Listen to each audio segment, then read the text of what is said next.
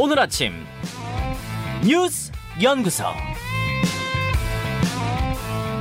뉴스연구소 오늘도 두 분의 연구위원 함께합니다. CBS 조태임 기자, 뉴스톱 김준일 대표 어서 오십시오. 안녕하세요. 첫 뉴스 조태임 기자. 네, 북한 핵실험 임박. 어제 또 단거리 탄도미사일 두 발 쐈어요. 네, 합동 참모본부에 따르면 어제 저녁 6시 10분에서 20분 사이입니다.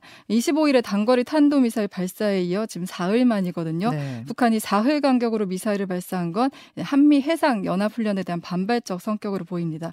그리고 또 오늘 예정된 이제 카멜라 해리스 미국 부통령의 방한 일정도 겨냥했다 이런 분석이 나오고 있습니다. 해리스 부통령. 네, 이번 도발과 관련해서는 이제 북한이 저강도로 수위 조절을 했다는 분석과 또 이렇게 사흘 만에 도발을 한 거는 이제 향후 미사일 발사 등 도발을 반복하면서 이제 수위를 높일 것이다. 이렇게 전망이 하고 있습니다. 음. 네, 이런 가운데 이제 내일은 독도에서 멀지 않은 동해상에서 한미일 3국이 2017년 이후 5년 만에 이제 연합 훈련을 실시한 예정이어서 북한의 추가 도발 가능성 제기되고 있습니다.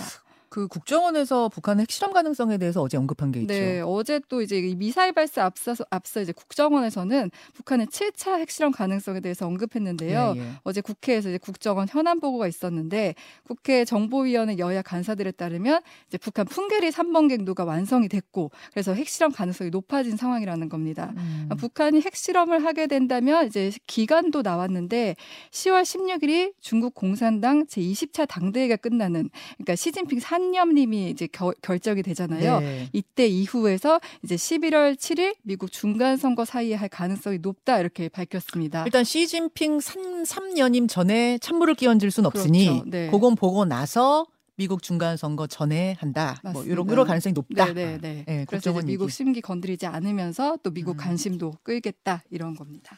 자, 김준일 대표. 예. 이 미사일 발사가 좀 이게 간격이 잦아졌어요. 예. 줄어들었어요. 그러니까 뭐 이거는 지금 한미 이제 훈련을 겨냥한 거라고 뭐 당연 다들 보고 있고요. 그 어제 국정원에서 발표한 게 조금 모호하게 얘기를 했어요. 왜냐하면은 10월 16일은 당대회가 개막하는 날입니다.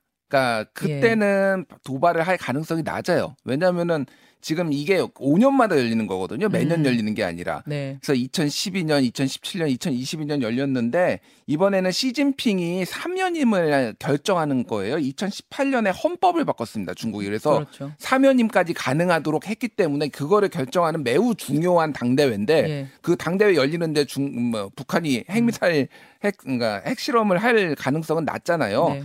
22일에 폐막입니다. 당대회가. 음, 음. 그러니까 22일 이후 그리고 11월 8일 이전 그러니까 11월 8일은 미국 미국 중간선거 중간선거. 그러니까 그러니까 10말 11초 10말 11초. 예, 요 정도로 이제 이해를 하시면 될 것 같아요. 네. 그래서 지금 매우 이제 가능성이 높아졌는데 우리 이제 국정원 정보 당국에서 이 7차 핵실험과 관련해 날짜를 꼭 이렇게 찝은 거는 이번이 처음이거든요. 국정원 입에서 나온 건 처음이에요. 국정원 입에서 나온 뭐 건 전문가들이 언제다 저제다 한 적은 있지만 예, 이게 그러니까 일종의 김빼기다. 니들 언제 핵실험할지 우리 다 알고 있어.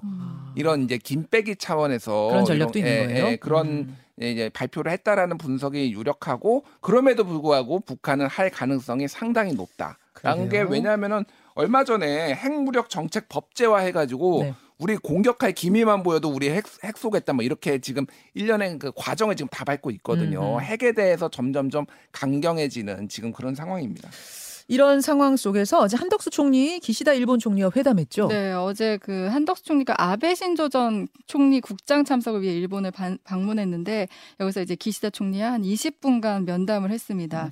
어, 윤석열 대통령과 기시다 총리가 뉴욕에서 만난 지 일주일 만에 이뤄진 만남인데요. 예. 근데 이번에도 뭐 강제징용과 관련해서 이제 구체적인 내용이 오간 건 아니었고 양국이 해결 필요성을 공감하고 방안을 모색하는 데 뜻을 같이 한 정도고요. 네. 한일 정상회담은 지금으로서는 11월 정도 예상됩니다. 11월에 아세안 정상회의를 비롯해 이제 G20 정상회담이 있기 때문인데 문제는 이제 기시다 총리의 낮은 지지율이 이제 문제인데요. 음. 여론 반발 감수하고 이제 한일 관계 개선에 적극 나설지 좀 지켜봐야 될 것으로 보입니다. 자, 우리 정치권으로 가죠. 어제 이준석 전 대표가 낸 가처분 신청에 대한 법원 심리 있었습니다. 네, 벌써 지금 세 번째거든요. 어제 이 전 대표가 낸 3차, 4차, 5차 가처분 신청에 대한 신문이 있었습니다. 네.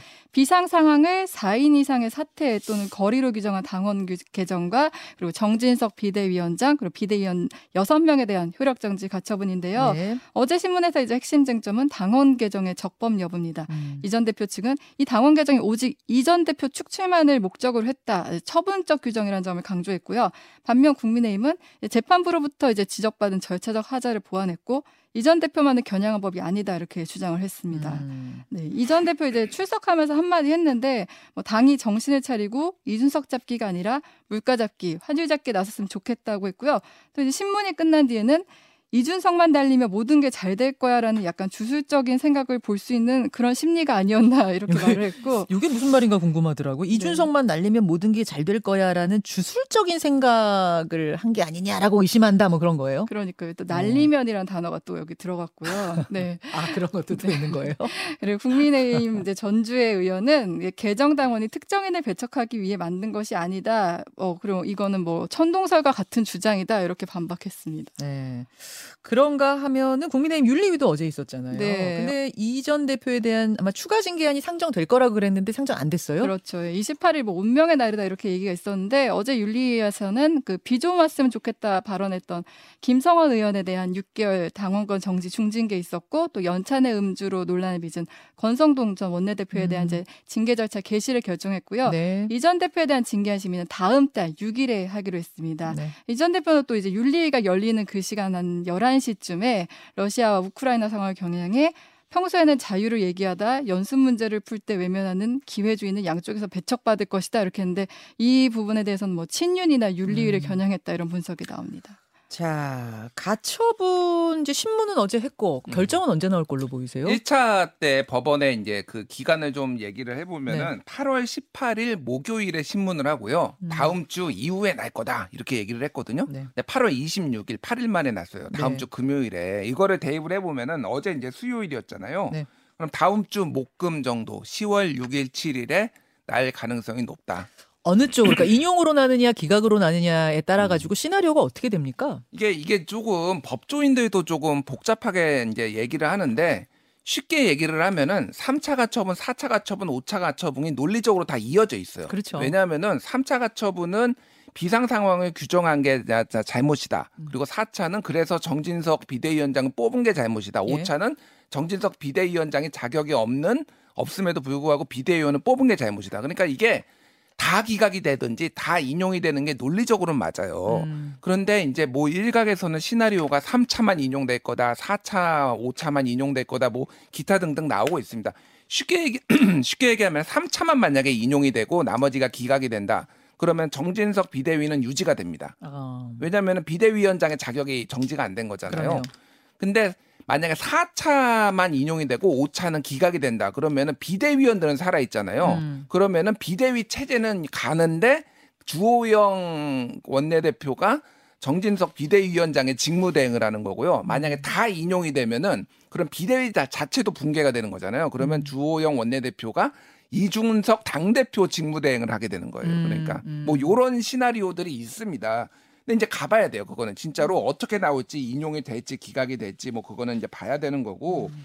그래서 조기 전당대회 얘기가 지금 계속 솔솔 나오고 있어요. 그렇죠. 당이 너무 어수선하다. 음. 근데 뭐 이준석 대표의 이 가처분 신청이 인용되면 조기 전당대회 간다. 뭐 이런 언론 보도도 나오거든요. 음. 이거는 말이 안 되는 게 그러면 조기 전당대회 가처분 신청 또 할 거예요. 이준석 대표 인용이 됐으면은 아. 1월 9일 날 아. 나는 복귀해서 이제 당 대표를 해야 되는데 웬 조기 전대냐 조기 거다? 하면은 자기 권한이 또 침해되는 거잖아요. 네. 그러니까 이것도 말이 좀 안 돼서 이제 다, 다음 주에 어떤 결론이 나는지 일단 봐야 돼요. 그러지 않으면은 아. 이거는 뭐 이렇게 가늠을 하기가 어려운 그런 그런 상황입니다. 그러니까 가처분이 지금 몇 번 이어지다 보니까 좀 사람들이 주목도가 떨어져요. 음. 확실히 떨어지는데 지금 말씀 듣고 보니까 굉장히 중요한 가처분이네요. 이거에 따라서 어떻게 상황이 전개될지를 완전 가늠하는 엄청난 가처분이네 결정이네요. 그렇죠. 그리고 또 이제 윤리위 얘기를 좀 해야 되는데 예. 당초 이제 윤리위가 어제 이준석 대표에 대해서 이제 좀 토론을 안건으로 올려서 얘기를 하는 관측이 나와서 빠졌잖아요. 음. 그 이유에 대해서 이 가처분 신청을 보고 윤리위가 판단을 하자라는 게 좀 지배적입니다. 음, 무슨 얘기냐면은 만약에 가처분 신청이 인용이 돼서 이준석 당대표가 복귀를 해요. 음. 그러면 그때 제명이나 강한 징계를 해가지고 이준석 대표의 자격을 없애서 조기 전당대회를 열 수 있는 길을 만든다. 아. 뭐 이런 게 시나리오가 아니냐 이런 거 관측들이 나와서 성급하게 먼저 윤리위가 지금 움직일 때가 아니다라고 해서 좀 뒤로 밀었다 이런 그런 얘기들이 나오고 있습니다. 나오고 있군요. 조태임 기자, 네. 국회로 눈을 돌려보면 오늘 국회에서는 박진 외교부 장관에 대한 해임 건의안이 상정되느냐 마느냐 네. 요 기로에 서 있는 거죠. 네, 아직은 좀 불투명한데요. 일단 민주당은 해임 건의안을 밀어붙이는 모습인데 제적가반 찬성이면 의결되기 때문에 사실 상정만 되면 통과되는 거는 문제가 안 됩니다. 근데 네. 관건 상정 여부인데 이제 주호영 원내대표가 어제 김진표 국회의장을 찾아가서 이제 상정하지 말 아직 여야가 협의가 안 됐다. 상정하지 말아달라 요청을 했고요. 음. 그러면요, 지금 국회로 보기, 보고는 된 거잖아요. 네, 네, 보고는 됐습니다. 보고가 돼도 이거를 표결에 붙일지 말지 상정하는 그 권한은 국, 국자, 자, 의장한테 있는 거예요. 국회의장한테. 네, 네, 네. 그러니까 법에는 아. 어떻게 돼 있냐면은 보고 후 24시간에서 72시간 내에 무기명 투표를 표결한다 이렇게 돼 있어요. 예. 그렇다면 민주당에서는 이건 법에 이렇게 결정돼 있기 때문에 뭐 의장 권한 상관없이 자동으로 되는 거다, 표결해야 되는 거다 이렇게 주장을 하고 있고요. 네. 근데 이제 김진표 국회의장은 여야 합의가 가장 중요하다 이렇게 하고 있는데 사실 이 부분은 오늘 중재가 받아들여질지 좀 지켜봐야 될 것으로 보입니다. 그 부분을 저도 정확히 좀 알고 싶어서 찾아보니까 국회법에 이렇게 돼 있더라고요. 어, 어디 있습니까? 음, 표결을 해야 되는데 그걸 넘어가면 폐기된다. 네, 네, 요렇게 써 있죠. 맞습니다.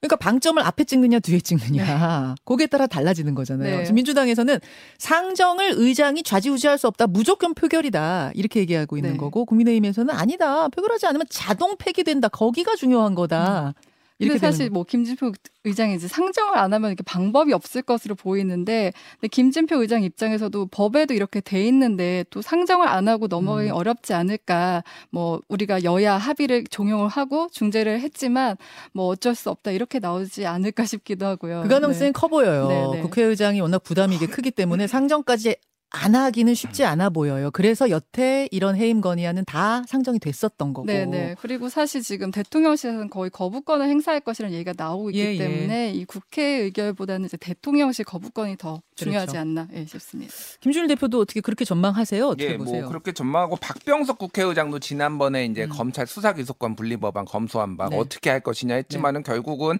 자기 당에 손을 들어 사실상 들어줬잖아요. 그렇죠. 김진표 의장도 국 계속 정치 계속 하시 려면 될 것 같아요. 손 들어줄 수밖에 없지 않나 그렇게 보여집니다. 예. 오늘 보겠습니다. 예. 이제 이게 시한이 정해져 있는 거기 때문에 오늘 중으로 아마 결정이 될 것 같고요. 하나 더 보죠. 이재명의 42분. 어제 더불어민주당 이재명 대표 교, 어, 교섭단체 연설 네, 있었습니다. 대표 취임하고 첫 단체 연설이었는데요. 정책 의제로 기본 사회를 내놨습니다. 이 대표의 대표 공약인 이제 기본소득의 확장판 느낌인데요. 이 대표는 산업화 30년, 민주화 30년을 넘어 기본사회 30년을 새롭게 준비해야 할 때다 이렇게 밝혔습니다. 음. 이 대표는 또 개헌을 화두로 던지기도 했는데요. 4년 중임제 개헌을 제안했습니다. 그러면서 이제 22대 총선이 적기라고 생각한다 밝혔고요. 그리고 대통령 비속어 논란 관련해서도 비판을 했는데 조문 없는 조문 외교, 굴욕적 한일 정상회담이라고 지적을 했고요. 또 제1야당으로서 외교 참사의 책임을 분명히 묻겠다 이렇게 경고도 했습니다. 음. 그러자 이제 국민의힘에서는 혼밥보다 낫다 이렇게 문재인 대통령 전 대통령의 겨냥에 야유가 쏟아지기도 했습니다. 네. 그 이 대표 연설 중에 여당 의원들이 환호하는 순간이 있어서 네. 또좀 화제였어요. 앞서 뭐 계속 뭐 야유가 쏟아졌다고 했는데 네. 한번 이렇게 좀 환호하는 순간이 있었는데 이 대표가 국회의원 특권 내려놓기를 하겠다. 음. 면책 특권 뒤에 거짓을 선동할 수 없도록 하겠다. 이렇게 밝혔는데 그러자 이제 국민의힘 의원들이 환호를 한 거예요. 음. 아무래도 이전 대표 아, 이전 이 대표 이제 국회의원 출마 당시부터 이 국회의원 면책 특권이랑 방탄 조끼 입는 것이다 이렇게 비판해온 만큼 네. 국민의힘 의원들이 이제 호응을 한 아, 것으로 보입니다. 면책 특권 뒤에 숨어 거짓 선동할 수 없도록 하겠다라는 말이 나왔을 때 환호가 네. 터지는 장면도 어제 화제였고 그 김준일 대표 다른 예. 것보다도 지금 대통령 중임제 4년 음. 중임제로 개헌을 하자 그걸 다음 총선 때 국민투표에 붙이자 예. 요 제안이 어제 나온 게 좀 특이했어요. 일단 이재명 대표가 그동안은 한 달 동안 이재명 리스크만 보였는데 이제 이재명의 비전과 정책을 보이겠다. 어제 이제 그거였어요. 그 중에서 개헌은 굉장히 이게 눈에 띄었던 게 지금 국민의힘은 만약에 대통령 지지율이 30% 20%대면은 선거를 치를 수가 없습니다. 그러니까 음. 방법이 없잖아요. 그러면은 국면 전환을 해야 되고 이 개헌이 이제 양측이 어느 정도 중재가 되면은 개헌으로 갈 수도 있어요. 그러니까 배제할 수 없다라는 거죠. 어, 근데 그렇긴 예, 예. 한데 항상 개헌 논의가 나왔을 때마다 안 된 이유는 그현 대통령 입장에선 개헌 음. 논의 한번 들어가면 블랙홀에 빠지거든요. 모든 이슈 다 잡아먹는. 음. 그래서 그걸 선택하기가 쉽지 않아서 늘 안 됐던 거 아니에요, 논의가? 그런데 이제 당정이 좀 분리가 돼서 예. 당하고 당에서 정부 대통령과 거리를 둬야 될 필요성이 있어 버리면은 예를 들면 탈당 요구를 한다든지 뭐 이럴 수도 있거든요. 지금 이 상황이면은 아, 지지율에 따, 달려 예, 있다. 예, 지지율에 달려서 아. 그래서 그때 굉장히 많은 일들이 지금 벌어질 가능성이고 운을 띄웠고 주호영 원내대표도 예, 예. 내부적으로 개헌에 대해서 정리를 해봐야 된다라고 해서 완전히 거부한 게 아, 아니에요. 그래요? 지금 예. 그러니까 좀 봐야 됩니다 이건. 어, 요거 요거 좀 그, 이- 어제 그냥 그냥 던진 게 아니라 뭔가 이게 이게 조금 어, 뭐랄까요 시사점이 있는 거네요. 좀 예. 이어질 수도 있고 요 논의는요 잠시 후에 박성중 의원한테도 제가 질문을 좀 해 보고 오늘 월간 준비돼 있거든요. 월간 유인태에서도 한번 질문해 보죠. 여기까지 수고하셨습니다. 감사합니다. 김현정의 뉴스쇼는 시청자 여러분의 참여를 기다립니다. 구독과 좋아요, 댓글 잊지 않으셨죠? 알림 설정을 해두시면 평일 아침 7시 20분 실시간 라이브도 참여하실 수 있습니다.